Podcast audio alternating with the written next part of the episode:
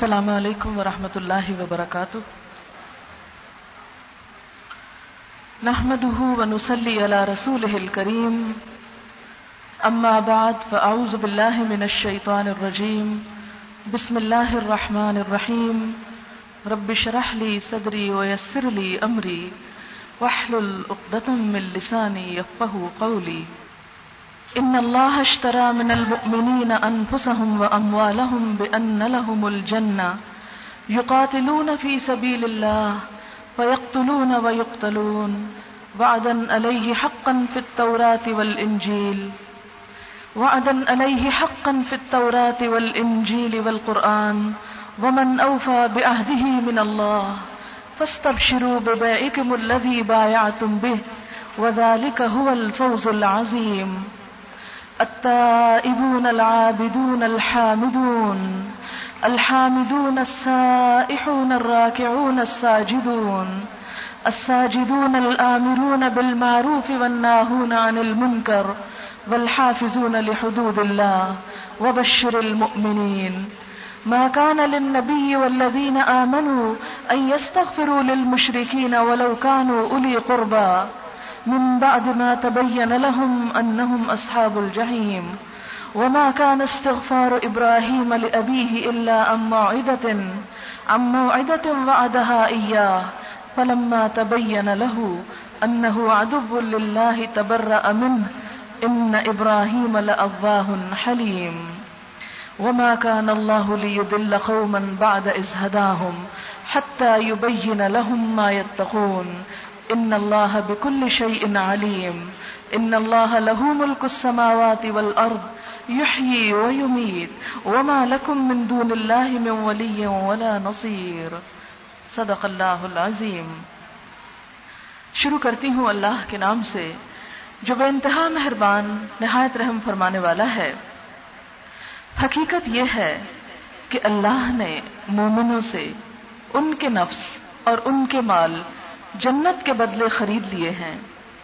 وہ اللہ کی راہ میں لڑتے اور مارتے اور مرتے ہیں۔ ان سے جنت کا وعدہ اللہ کے ذمے ایک پکا وعدہ ہے۔ تورات اور انجیل اور قرآن میں۔ اور کون ہے جو اللہ سے بڑھ کر اپنے عہد کا پورا کرنے والا ہو؟ بس خوشیاں مناؤ اپنے اس سودے پر جو تم نے خدا سے چکا لیا۔ یہی سب سے بڑی کامیابی ہے۔ اللہ کی طرف بار بار پلٹنے والے۔ اس کی بندگی بجا لانے والے، اس کی تعریف کے گن گانے والے، اس کی خاطر زمین میں گردش کرنے والے، اس کے آگے رکو اور سجدے کرنے والے، نیکی کا حکم دینے والے، بدی سے روکنے والے، اور اللہ کی حدود کی حفاظت کرنے والے۔ اس شام کے ہوتے ہیں وہ مومن جو اللہ سے خرید و فروخت کا یہ معاملہ طے کرتے ہیں۔ اور اے نبی صلی اللہ علیہ وسلم، ان مومنوں کو خوشخبری دے دو۔ اس وقت میں نے سورت التوبہ کی، آیت نمبر ایک سو گیارہ اور ایک سو بارہ آپ کے سامنے پڑھی ہے۔ اس کے ترجمے کے ساتھ، ترجمے کے ساتھ ہی آپ کو ان آیات کا مفہوم یا معنی سمجھ میں آ گیا ہوگا کہ ہم جو اللہ کے ماننے والے ہیں، ہمارا اصل مقام کیا ہے۔ ہم سے کس بات کا تقاضا ہے اور ہم کس کام میں مصروف ہیں؟ ہمیں کرنا کیا ہے اور ہم کر کیا رہے ہیں؟ اور ہم میں سے ہر ایک یہ چاہتا ہے کہ اس کا آخری ٹھکانہ اور ہمیشہ ہمیشہ کا گھر جنت ہو۔ لیکن یہاں پر اللہ تعالی یہ بتا رہے ہیں کہ جنت تو ایک معاوضہ ہے سلا ہے، قیمت ہے کسی چیز کی۔ اور وہ ہے اس تجارت کی جو تم اللہ سے کرو۔ کس چیز کی تجارت؟ اپنی جانوں اور اپنے مالوں کی۔ آپ دیکھیے کہ جب بھی انسان کسی کے ساتھ لین دین کرتا ہے، تجارت کرتا ہے، اور اس سے ہم میں سے ہر ایک گزرتا ہے۔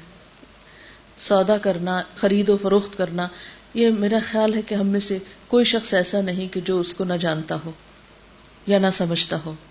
مثلا آپ ایک معمولی سی چیز لینے کے لیے بھی کہیں جاتے ہیں، تو اس کا طریقہ کار کیا ہوتا ہے؟ کہ آپ اسی وقت چیز لیتے ہیں جب اس کے بدلے میں کچھ دیتے ہیں۔ کبھی ایسا نہیں ہوا کہ آپ کسی دکان پر گئے ہوں، اپنی ضرورت کی یا اپنی پسند کی کوئی چیز آپ نے چنی ہو اور پھر آپ پیسے دیے بغیر لے آئے ہوں۔ چھوٹی سے چھوٹی چیز ہو یا بڑی سے بڑی چیز؟ خرید و فروخت میں، تجارت میں صرف لین نہیں ہوتا، دین بھی ہوتا ہے۔ اسی چیز کو ذہن میں رکھتے ہوئے آپ اللہ تعالی کے ساتھ لین دین کے اس معاملے کو سمجھیے۔ کبھی ایسا نہیں ہو سکتا کہ ہم صرف لینے والے ہوں اور بدلے میں کچھ نہ دیں اور پھر بھی ہمیں وہ سب کچھ مل جائے جو ہم چاہتے ہیں۔ ہم میں سے ہر ایک یہ چاہتا ہے کہ جنت میں اس کا گھر ہو۔ جنت میں گھر چاہتے ہیں۔ لیکن اس کے لیے ہم کیا دے رہے ہیں؟ ہم سب کو سوچنا چاہیے۔ اللہ تعالیٰ ہم سے دو چیزیں مانگ رہے ہیں۔ جنت چاہیے، دو چیزیں لے کر آؤ۔ ایک جان لاؤ، اور ایک مال لاؤ۔ یہ دو میرے راستے میں لگاؤ۔ میری مرضی کے مطابق استعمال کرو۔ میری پسند اور میرے بتائے ہوئے طریقے کے مطابق ان کو خرچ کرو۔ تو تم کو جنت ملے گی۔ لیکن کتنی حیرت کی بات ہے کہ ہم جنت بھی چاہتے ہیں اور اس کے جواب میں جو ہمارے حصے پہ ذمہ داری ہے، جو ہمیں دینا چاہیے، وہ ہم دینے کو تیار ہی نہیں۔ یہ سودا پھر کس طرح طے پا سکتا ہے؟ یہ تو محال ہے کہ آپ قیمت ادا کرنا ہی نہیں چاہتے اور اپنی پسند کی چیز بھی لینا چاہتے ہیں۔ مثلا آپ دنیا میں ایک گھر چاہتے ہیں۔ آپ کے پاس گھر نہیں اور آپ گھر کی تلاش میں ہیں۔ آپ شہر کے مختلف آبادیوں میں جاتے ہیں۔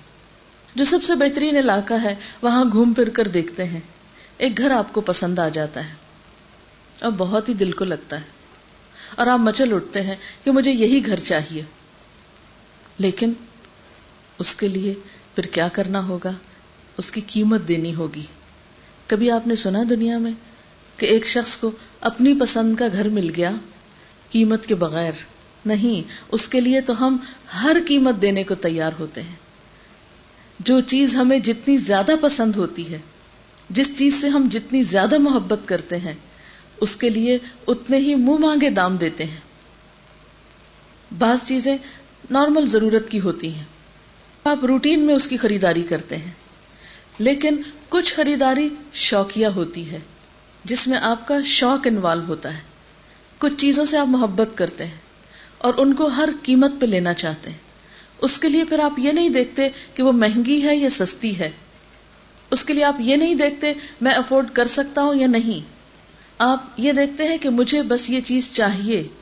اس کے لیے میں کچھ بھی کر لوں۔ اور پھر آپ اپنی سی کوشش شروع کر دیتے ہیں۔ اگر دنیا میں ایک گھر قیمت ادا کیے بغیر نہیں ملتا بڑا گھر تو کیا ایک جھونپڑی بھی نہیں ملتی؟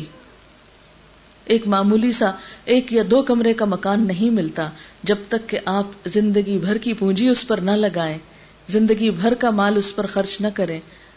تو کیا حیرت کی بات نہیں کہ ہم اتنی بڑی جنت کے خریدار بنے ہوئے ہیں، اتنی بڑی جنت کا شوق رکھتے ہیں اور اس کے لیے کچھ بھی دینے کو تیار نہیں۔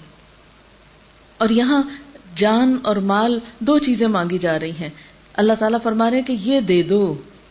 ان کو دینے کا مطلب کیا ہے پھر؟ کس طرح؟ کیا ہم جان کسی چیز میں رکھ کے لے جائیں کہ اللہ تعالیٰ یہ لے لیجیے آپ، یا اپنا مال اٹھا کے کہیں لے جائیں اور کہیں کہ یہ آپ لے لیجیے اور ہم کو جنت دے دیجیے ایسا نہیں۔ ان دو چیزوں کے لینے کا مطلب کیا ہے کہ اپنے آپ کو اللہ کے حوالے کرنا، اپنی اس زندگی کو اللہ کی مرضی کے مطابق گزارنا۔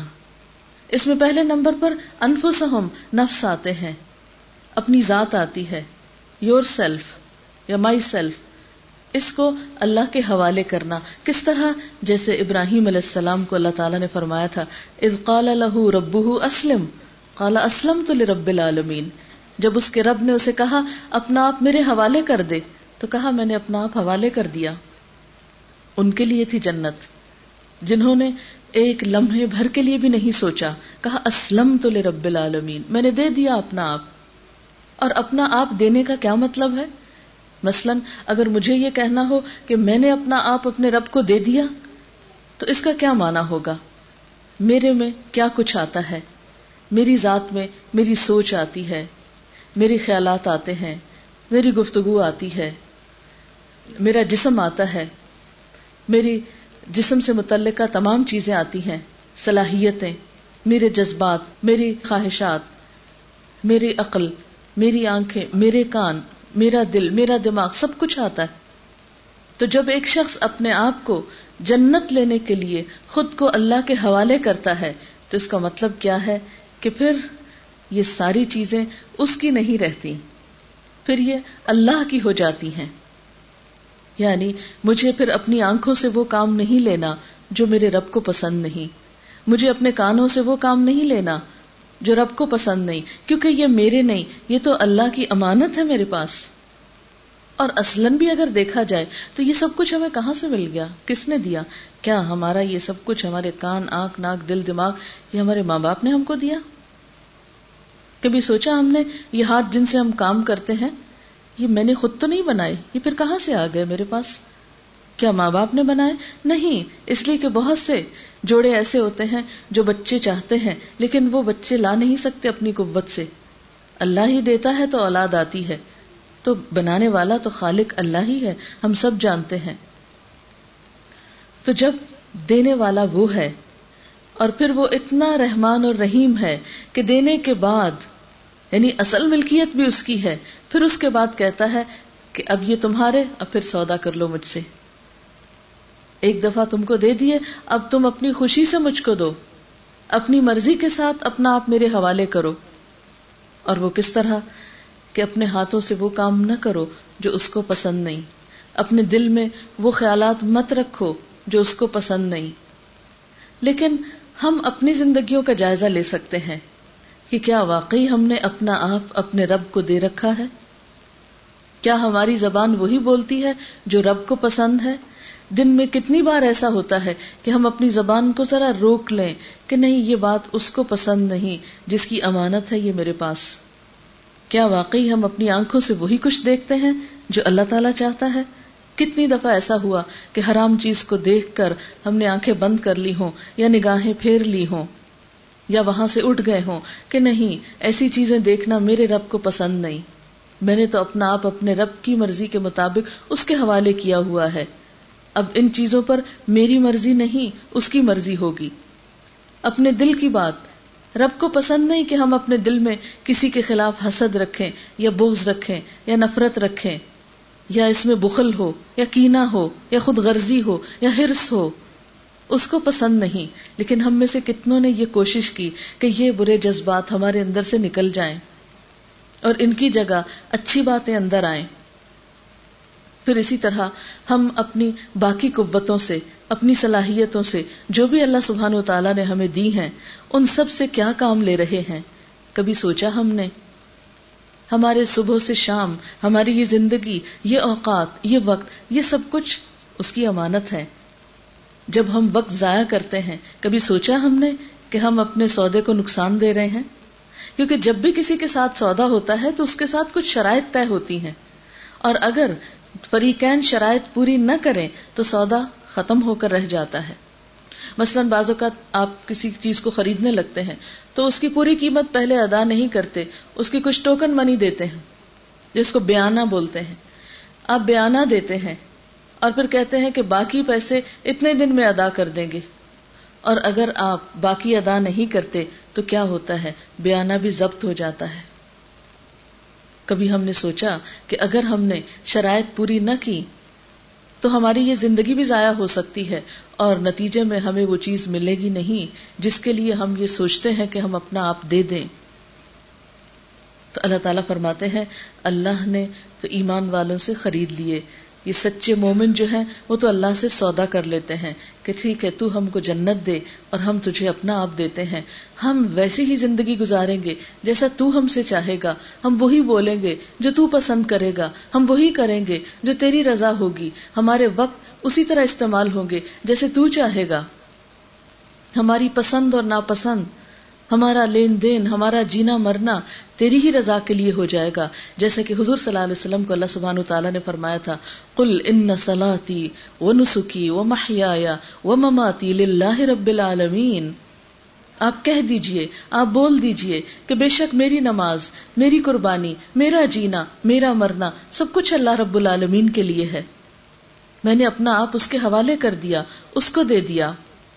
فصل لے لے رب کا ونہر اپنے رب کے لیے نماز پڑھیے اور قربانی کیجیے۔ میری نمازیں، میری عبادتیں، میری قربانی، سب کچھ اس کے لیے۔ ہم میں سے کتنے لوگ ہیں جو ایسا سودا کرنے والے ہیں؟ ہم کہیں ایسا تو نہیں کہ صرف جنت کے تمنائی ہوں، صرف جنت کے طلبگار ہوں، لیکن اس کی قیمت دینے سے جی چراتے ہوں۔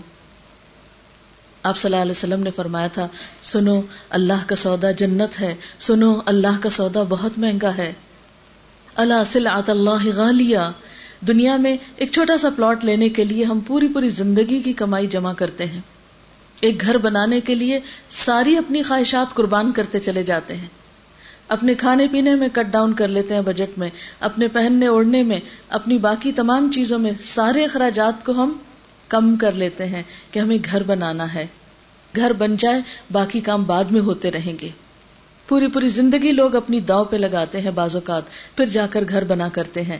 لیکن جنت آخرت کا گھر کیا وہ خود سے خود بن جائے گا؟ بغیر اس کی قیمت ادا کیے، بغیر اس پر کچھ کوشش کیے، بغیر کوئی محنت کیے، یہ بھلا کیسے ہو سکتا ہے؟ یہ ہماری ایک آرزو اور ایک تمنا تو ہو سکتی ہے، ایک خیال تو ہو سکتا ہے، لیکن اس خیال کا حقیقت سے کوئی تعلق نہیں۔ اس لیے ان اللہ حشترا من المؤمنین انفسہم، اللہ نے مومنوں سے خرید لی ان کی جانیں۔ پھر آپ دیکھیں کہ اس نفس میں ہماری پسند، ناپسند اور صلاحیتیں اور طاقتیں اور اوقات کے علاوہ اٹ سیلف ہمارا جسم بھی ہے کہ جس کو ایک مجاہد فی سبیل اللہ موقع آنے پر سنبھال کے اور بچا کے نہیں رکھتا، جب اللہ کا حکم آ جاتا ہے تو اپنی جان بھی دینے کو تیار ہو جاتا ہے اور یہ اس کا آخری مرحلہ ہے۔ لیکن یہ تو خاص موقع کی بات ہے جس کا آگے ذکر کیا گیا کہ یقاتلون فی سبیل اللہ فیقتلون ویقتلون کہ وہ اللہ کی راہ میں جنگ بھی کرتے ہیں، لڑتے بھی ہیں اور مارے بھی جاتے ہیں۔ یہ جو سودا ہے یا پوری جو بے ہے یا اللہ تعالی کے ساتھ کیا ہوا جو معاہدہ ہے، اس کی صرف ایک مخصوص شک کا ذکر کیا گیا ہے کہ پھر تو وہ اپنی جان قربان کرنے سے بھی نہیں گریز کرتے۔ لیکن سارے مومن اور مومنوں کی ساری زندگی کی ہر حالت میں تو یہ نہیں ہوتا۔ تو پھر باقی لوگوں کا معاہدہ کیا ہوا؟ باقی لوگوں کا معاہدہ پھر اطاعت والا معاہدہ ہے کہ اللہ تعالیٰ، میں آپ کی مرضی کے مطابق یہ زندگی بسر کروں گی، آپ کو راضی کروں گی، تاکہ کل جب میں آپ سے ملوں تو آپ مجھ کو راضی کر دیں۔ اور یہ سودا صرف جانوں کے ساتھ ہی نہیں، بلکہ اس کے ساتھ ایک اور بہت بڑی چیز مال کا ذکر کیا گیا۔ وہ اموال کہ اللہ کے بندے جو اللہ سے یہ تجارت کرتے ہیں پھر وہ اپنے مال کو بھی اپنی مرضی کے مطابق نہیں، اللہ کی مرضی کے مطابق استعمال کرتے ہیں۔ اللہ کی مرضی کے مطابق خرچ کرتے ہیں۔ اب دیکھیے کہ دنیا کے جتنے اور ریلیجنز ہیں، اس میں مال کے کمانے اور خرچ کرنے پر کوئی واضح تعلیمات نہیں ملتی۔ جس کا جتنا جی چاہے کمائے اور جہاں جی چاہے خرچ کرے، لیکن اسلام نے اس معاملے میں واضح تعلیمات دی ہیں۔ اور حرام اور حلال کا فرق بہت اچھی طرح واضح کر دیا کہ کون سا مال حاصل کرنا تمہارے لیے جائز ہے اور کون سے طریقے ناجائز ہیں۔ چوری، غصب، ڈاکہ، سود، ربا اور شراب اور حرام کے باقی کاموں کی جتنی آمدنی کے ذرائع ہیں، ان سب کو حرام کیا۔ یہ کیسے ہو سکتا ہے کہ قرآن پاک میں تو اللہ تعالیٰ فرمائے کہ جو سود لینے والے ہیں، میرا ان کے خلاف اعلان جنگ ہے۔ اور پھر اپنی ہی بات کو پلٹا دے اور قیامت کے دن ہم سود لیتے لیتے جنت میں داخل ہو جائیں۔ یہ کیسے ہو سکتا ہے؟ دنیا میں جو دین اللہ نے بھیجا، اس میں تو بتایا کہ شراب اور زنا کی کمائی جو ہے وہ حرام ہے۔ لیکن یہ کیسے ہو سکتا ہے کہ قیامت کے دن ایسا کام کرنے والوں کو پھر وہ بدلے میں جنت عطا کر دے؟ کہ تم نے جیسے چاہے حرام مال کمائے، چوری، ڈاکہ، ملاوٹ یعنی بہت سے لوگ شاید بظاہر چوری نہ کرتے ہوں بظاہر ڈاکہ نہ ڈالتے ہوں، لیکن ملاوٹ کے ذریعے، ذخیرہ اندوزی کے ذریعے اور دیگر ایسے غلط کاموں کے ذریعے جب مال کماتے ہیں، تو وہ بھی اس میں شامل ہو جاتے ہیں۔ تو یہ کیسے ہو سکتا ہے کہ اللہ کی بنائی ہوئی وہ جنت، جس کی وسط آسمان و زمین کے برابر ہے، جس کو کسی نگاہ نے دیکھا نہیں ابھی تک، جو اتنی خوبصورت ہے کہ جس کا انسان تصور بھی نہیں کر سکتا۔ جس میں ایک کوڑا رکھنے کی جگہ یعنی یوں سمجھیے کہ ایک گز بھر جگہ جو ہے، وہ دنیا و مافیا سے بہتر ہے، ہر چیز سے بڑھ کر ہے۔ یہ کیسے ہو سکتا ہے کہ وہ حرام مال سے حاصل کی جا سکے؟ جنت کو حرام سے نہیں کمایا جا سکتا۔ جنت کو حرام مال سے نہیں خریدا جا سکتا۔ اس کے لیے تو حلال چاہیے۔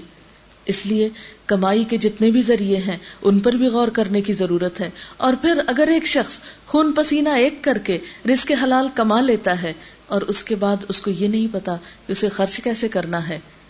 اور وہ صرف خرچ کرتے ہوئے اپنی خواہشات، اپنی تمنا اپنی امیدیں اور اپنی آرزویں پوری کر رہا ہے، تو پھر وہ اللہ کے ساتھ کیے ہوئے سودے کا کیا ہوا؟ جب آپ کو کوئی سودا کرنا ہے، تو اس کے لیے ایک مخصوص رقم جمع کرنا ہے۔ اور اگر اپنی پسند کی چیز خریدنی ہے تو منہ مانگی رقم دینا ہے۔ لیکن ہم اپنی زندگی پر غور کریں کہ ہمارا کمایا ہوا مال کہاں کہاں خرچ ہو رہا ہے۔ اللہ تعالیٰ نے ہمارے مال میں جتنے حصے دار بنائے، کیا ہمارا مال وہاں پر استعمال ہو رہا ہے؟ اللہ تعالیٰ نے ہمارے مال میں بندوں کا حق رکھا ہے، جو زکوٰۃ کی شکل میں بھی ہے اور زکوٰۃ کے علاوہ صدقات اور خیرات کی شکل میں بھی ہے۔ اس میں سے کتنے فیصد مال یا کتنا مال اللہ کے راہ میں نکلتا ہے۔ آپ سب جانتے ہیں کہ زکوٰۃ نہ دینے والے کے لیے کیسی کیسی شدید وعید اس قرآن پاک کے اندر بھی آئی۔ اللہ سبحان تعالیٰ نے سورت توبہ میں ہی یہ بات فرمائی کہ جو لوگ ولدین یکنزون الذهب والفضة ولا ينفقونها في سبيل الله فبشرهم بعذاب علیم جو لوگ سونا اور چاندی جمع کرتے ہیں اور اسے اللہ کی راہ میں خرچ نہیں کرتے ان کو دردناک عذاب کی بشارت دے دو۔ یوم تکوا بہا جباہم و جنوبہم، جس دن اسی مال کے ساتھ ان کی پیشانیوں کو داغا جائے گا، اور ان کے پہلوؤں کو وہ ظہور ہوں اور ان کی پیٹھوں کو، اور کہا جائے گا ہر راما کنس تم لے یہ ہے وہ چیز جو تم نے اپنی جانوں کے لیے جمع کر کے رکھی۔ یہ ہے وہ مال جو تم دنیا میں اکٹھا کیے رکھے اور اس کو اللہ کی راہ میں خرچ نہ کیا۔ فضوق العذاب بما کن تم تکنزون۔ چکھو عذاب کا مزہ، بوجہ اس کے کہ جو تم جمع کرتے رہے۔ کنز ایسے مال کو کہتے ہیں جس کی زکات نہ دی جائے، جس میں سے اللہ کا حق نہ نکالا جائے۔ آج ہم میں سے کتنے لوگ ہیں جو یہ جانتے ہوں کہ ان کے ایسٹس کتنے ہیں۔ یعنی بعض اوقات ہمیں اس بات کا بھی ہوش نہیں ہوتا کہ ہمارے پاس کیش کتنا ہے گولڈ کتنا ہے، چاندی کتنی ہے، یا دیگر وہ کون کون سے اموال ہیں۔ جن پر ہماری زکات عائد ہوتی ہے۔ ہمیں تو شاید یہ بھی یاد نہ ہو کہ سال کب آیا اور کب چلا گیا۔ اسی لیے حدیث میں شدت کے ساتھ اس بات سے منع کیا گیا ہے کہ انسان اللہ کے اس حصے میں اور بندوں کے اس حصے میں کوئی کمی کو تاہی کرے۔ ایک حدیث میں آتا ہے کہ قیامت کے دن انسان کا مال گنجے ناگ کی شکل میں یعنی سانپ کی شکل میں، اس کے ارد گرد لپٹ جائے گا۔ اور اس کے جبڑوں پر کاٹے گا اور کہے گا، انا کنزو کا انا مالو کا میں تیرا خزانہ ہوں، میں تیرا مال ہوں۔ یہ کون سا مال ہوگا جس میں سے اللہ کا حق اور بندوں کا حق نہیں دیا گیا ہوگا؟ اس لیے کہ ہم میں سے کتنے ہی ایسے ہیں کہ جن کے اوپر یہ فریضہ عائد ہوتا ہے، لیکن صرف غفلت کی وجہ سے، صرف لا علمی کی وجہ سے، سستی کی وجہ سے ہم اپنے اس فریضے کو پہچانتے نہیں ہیں اور اس ذمہ داری کو پوری طرح ادا نہیں کرتے، جیسا کہ حق ہے اس کو ادا کرنے کا۔ ہم نے کبھی اپنے انجام پر غور نہیں کیا کہ یہی مال کل انسان کا دشمن ہو جائے گا۔ کل اسی مال کو انسان چاہے گا کہ کاش سارے کا سارا دنیا بھر دولت ہو اور میں اسے دے کر اپنی جان چھڑا سکوں تو اس سے کوئی فدیہ قبول نہ کیا جائے گا۔ جیسے کہ اللہ سبحانہ تعالیٰ قرآن پاک میں فرماتے ہیں کہ اس سے پہلے پہلے خرچ کرو۔ اس سے پہلے کہ وہ دن آ جائے جس دن نہ کوئی دوست کام آئے گا، نہ رشتے دار کام آئے گا، نہ کوئی بدلہ لیا جائے گا اور نہ ہی فدیہ دیا جائے گا۔ یعنی قیامت کے دن یہ مال انسان کو بچانے اور چھڑانے کے کام نہ آ سکے گا۔ لیکن افسوس یہ کہ ہم میں سے کتنے لوگ ہیں کہ جو اس بارے میں فکر مند ہوتے ہوں۔ اللہ سبحان و تعالیٰ فرماتے ہیں، یا ایوہ الذین آمنو اے لوگو جو ایمان لائے ہو انفقو مما رزقناکم۔ خرچ کرو اس مال میں سے جو ہم نے تم کو رزق دیا۔ من قبل ان یأتی یوم اللہ بیع فیہ اس سے پہلے پہلے کہ وہ دن آ جائے جس میں کوئی تجارت نہ ہوگی۔ ولا خلتن، نہ دوستی کام آئے گی، ولا شفاعتن، اور نہ پھر سفارش کام آئے گی۔ ولکافرون هم الظالمون، اور کافر یعنی اس حکم سے انکار کرنے والے، وہی دراصل ظالم ہیں۔ یعنی وہ اپنی جانوں پر خود ظلم کرنے والے ہیں۔ تو اللہ سبحانہ و تعالیٰ فرماتے ہیں کہ جب تم اپنے مال میری پسند کے مطابق، میری مرضی کے مطابق کماؤ گے اور خرچ کرو گے، تو جنت کے حقدار قرار پاؤ گے۔ لیکن آج ہم سب سوچ سکتے ہیں کہ ہمارے مال کس راستے میں اور کتنے اور کہاں پر استعمال ہو رہے ہیں۔ آپ دیکھیے کہ بسا اوقات ہم صدقہ خیرات بھی کرتے ہیں، لیکن وہ صدقہ کب ہوتا ہے؟ عموماً صدقہ اس وقت کیا جاتا ہے جب کوئی مصیبت آتی ہے۔ جب کوئی پریشانی آتی ہے، جب کوئی بیماری آتی ہے، جب یوں لگتا ہے کہ زیادہ مال ہاتھ سے نکل جائے گا تو تھوڑا دے کر بچانے کی کوشش کی جاتی ہے۔ حالانکہ آپ صلی اللہ علیہ وسلم کی تعلیمات کے مطابق خسارے میں ہیں وہ لوگ، جن کے پاس مال ہو، پھر وہ اسے اپنے آگے اور پیچھے دائیں اور بائیں اللہ کی راہ میں خرچ نہ کریں۔ آج آپ دیکھیے کہ ہمارا جو مال ہے، وہ اگر خرچ ہوتا بھی ہے تو ہماری پرائرٹی کیا ہے؟ آپ کسی سے بھی یہ سوال کیجیے، کسی سے بھی یہ پوچھئے کہ اگر آپ کے پاس مثلا ایک کروڑ روپیہ آ جائے تو آپ کہاں خرچ کریں گے؟ اکثر آپ نے دیکھا ہوگا کہ لوگوں کی اچانک کوئی لاٹری نکل آتی ہے یا اچانک ان کے پاس کوئی بڑی اماؤنٹ آ جاتی ہے مال کی۔ تو ایسی صورت میں کتنے لوگ ہیں جو اس مال کے آنے کے بعد یہ سوچتے ہیں کہ ہم اس مال کو کسی انسانیت کی خدمت میں یا انسانیت کے فائدے میں استعمال کریں؟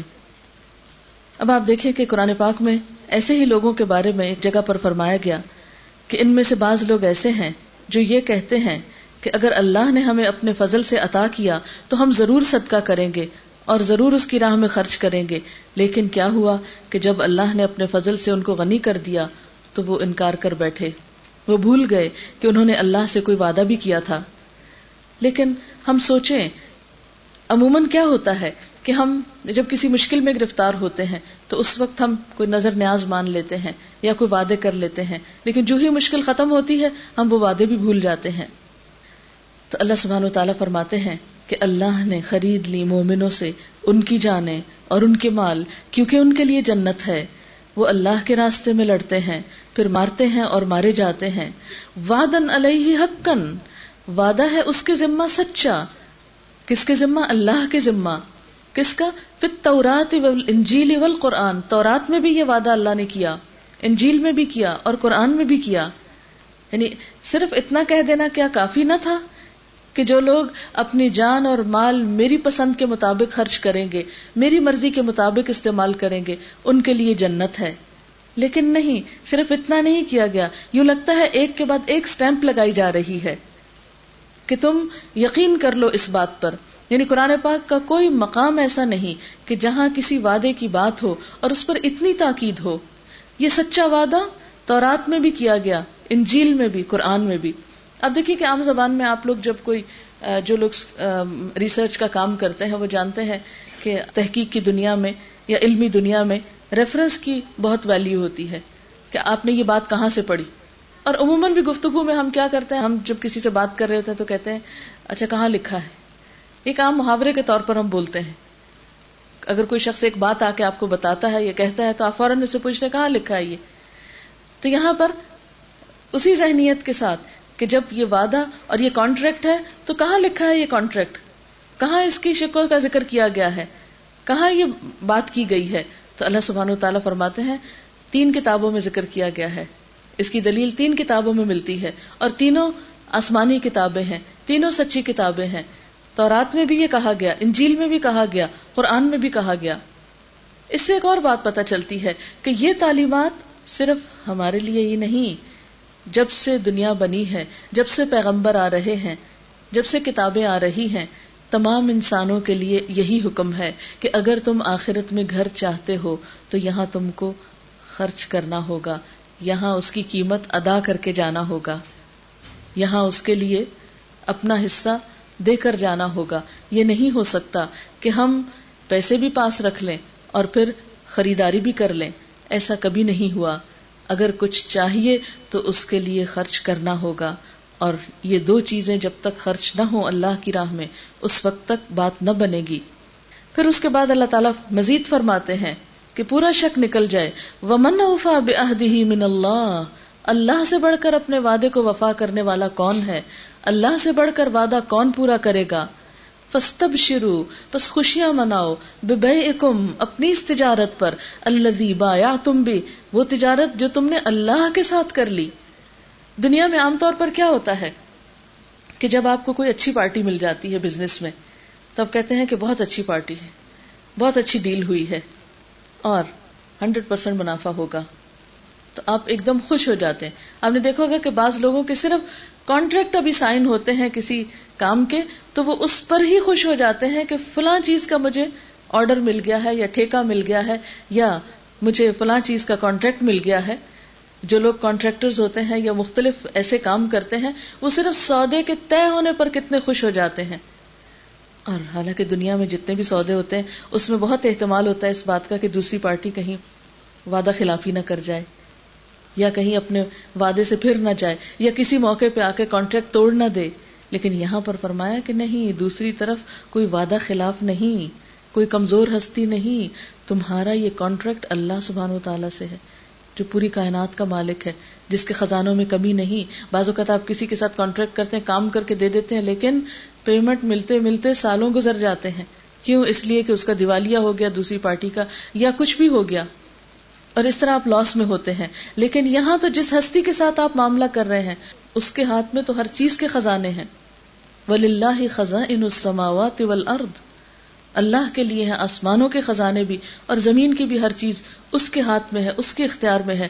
لہذا کوئی شخص اپنے دل میں کوئی شک نہ رکھے کہ جب میں نے اپنا آپ اللہ کے حوالے کیا یا اپنا مال اس کی راہ میں دیا، اس کی مرضی اور اس کی پسند کے مطابق، اس کے دین کے لیے یا اس کی خوشی کے لیے، تو ایسی صورت میں مجھے کہیں کوئی نقصان ہوگا، یا میرے ساتھ کوئی فراڈ ہو جائے گا، یا کوئی دھوکا کر جائے گا، یا کسی بھی طرح کی کوئی مشکل ہوگی، ہرگز نہیں۔ یہ تو سچا وعدہ ہے جو تین کتابوں میں لکھا ہوا ہے، اور اللہ ہے وعدہ کرنے والا تم سے۔ لہذا تم اپنے اس تجارت پر اپنے اس کانٹریکٹ پر خوشیاں مناؤ، وہ جو تم نے اللہ سے کر لیا۔ ودا لکھا الفوز العظیم اور یہی دراصل عظیم الشان کامیابی ہے۔ اس تجارت کے کرنے والے پھر اپنے اندر کیا کوالٹیز پیدا کرتے ہیں؟ اتائبون توبہ کرتے رہتے ہیں۔ کس بات پر؟ کہ یا اللہ، یہ جو ہم نے تیرے ساتھ وعدہ کر لیا، یہ جو معاہدہ کر لیا، یہ جو ہم نے ارادہ کر لیا، تیری مرضی کے مطابق بننے کا۔ اس میں کہیں کوئی کمی یا کوتا نہ ہو جائے۔ اور کہیں کسی موقع پر بھی کوئی کمی بیشی ہوتی ہے، فوراً گھبرا اٹھتے ہیں۔ جیسے آپ کسی کے ساتھ بھی ایک معاہدہ یا کانٹریکٹ کرتے ہیں، تو اس موقع پر اگر آپ کی طرف سے کوئی بھی کوتا یا سستی ہو، مثلا آپ کے ساتھ کسی نے کانٹریکٹ کیا کہ یہ بلڈنگ آپ چھ مہینے کے اندر بنا دیں، اگر بنا دیں گے تو اتنے پیسے اور اگر آپ اتنا ڈیلے کریں گے تو ہر ڈیلے پر اتنا اتنا آپ کو لاس ہوگا۔ جو ہی آپ کو خدشہ خطرہ ہوتا ہے کہ نہیں میں کانٹریکٹ پورا نہیں کر پاؤں گی، تو کیا ہوگا؟ فوراً آپ تدبیر سوچیں گے، فوراً گھبرا اٹھیں گے، پریشان ہوں گے کہ کون سے ایسے طریقے اختیار کیے جائیں کہ جس سے ہم اپنے ٹارگیٹ کو میٹ کر سکیں۔ یہاں پر آپ دیکھیں کہ ایک بندہ جب اللہ سے عہد کر لیتا ہے کہ ہاں مجھے آخرت کا گھر چاہیے، تو اس کے بعد جب اس راستے میں کوئی رکاوٹ نفس کی طرف سے یا معاشرے کی طرف سے یا کسی طرف سے بھی آتی ہے، تو ایسا شخص جس نے معاہدہ کیا ہو اللہ سے، وہ پریشان ہو جاتا ہے۔ اور فوراً پلٹتا ہے، فوراً اپنے معاہدے کی تجدید کرتا ہے۔ یہ نہیں، کیونکہ ایسا نہیں ہو سکتا کہ ہم ایک دفعہ جذبات میں آ کے وعدہ کر لیں اور پھر وہ جذبات ہمیشہ قائم رہے اور ہم اس وعدے کو پوری طرح نبھا جائیں۔ ہمیں جب بھی پتا چلتا ہے کہ ایک کام غلط ہے، ایک چیز اللہ کی نافرمانی کی ہے، تو ہم بچنے کی کوشش کرتے ہیں۔ لیکن کتنی ہی دفعہ آپ نے دیکھا ہوگا کہ ہم ارادے باندھتے ہیں اور توڑ دیتے ہیں۔ ہم کوششیں کرتے ہیں اور پھر ان میں ناکام ہو جاتے ہیں۔ تو یہ کمزوری ارادے کی ہر انسان کے اندر کسی نہ کسی سطح پر ضرور ہوتی ہے۔ ایسے میں ضرورت کس بات کی ہوتی ہے کہ ان ارادوں کی تجدید کی جائے، ان کا رینیول ہو، بار بار ان کی یاد دہانی ہو، اور جہاں کہیں کمی کو تاہی ہو۔ پھر یہ سوچ کے کہ اب ایک دفعہ کمی ہو گئی، چھوڑو، اب تو پتہ نہیں وہ ڈیل ہماری باقی بھی ہے کہ نہیں۔ نہیں، کیونکہ دنیا میں کوئی چیز اگر ہاتھ سے جائے تو انسان کو اس کا آلٹرنیٹ مل سکتا ہے، لیکن جنت جیسی چیز اگر ہاتھ سے نکل گئی اس کا کوئی آلٹرنیٹ نہیں، کوئی بھی اس کا نیم البدل نہیں۔ آپ دیکھیے کہ آپ اگر جنت نہیں تو دوسری طرف تو جہنم کی کھائی ہے۔ تیسری تو کوئی جگہ نہیں جہاں وہاں سر چھپانے کو جگہ ملے گی۔ اس لیے نقصان میں ہے وہ لوگ کہ جو یہ سودا نہ کریں، جو یہ ارادہ نہ باندھے جو اس کے لیے کوشش نہ کریں، محنت نہ کریں۔ اور اگر ارادہ باندھنے کے بعد، کیونکہ اللہ سبحان و تعالیٰ فرماتے ہیں، من اراد الآخرتا و سا سا جو لوگ آخرت کا ارادہ رکھتے ہیں، پھر اس کے لیے کوشش کرتے ہیں جیسی کوشش کرنی چاہیے۔ تو ایسے ہی لوگ دراصل کامیاب ہونے والے ہیں۔ تو ان ارادوں میں کہیں کوئی کمی بیشی ہو جائے، تو فوراً پلٹ آئے تائبون کا مطلب ہوتا ہے رجوع کرنے والے، لوٹ آنے والے۔ یعنی وہ جب بھی ان کے ضمیر پر، ان کے دل پر ہلکا سا بھی اثر آتا ہے، کیونکہ اللہ تعالیٰ نے ضمیر نام کی چیز ایسی اندر رکھی ہے کہ چھوٹی چھوٹی غلطیوں پر ہم کو متنبع کرتی رہتی ہے۔ تو جو ہی ان کو احساس ہوتا ہے کہ ہم نے بات کچھ اچھی نہیں کی، ہماری زبان سے کوئی اچھی بات نہیں نکلی، ہمارے عمل اور رویے سے کوئی اچھا کام نہیں ہوا، تو فوراً استغفار کرنے لگتے ہیں، فوراً توبہ کرتے ہیں۔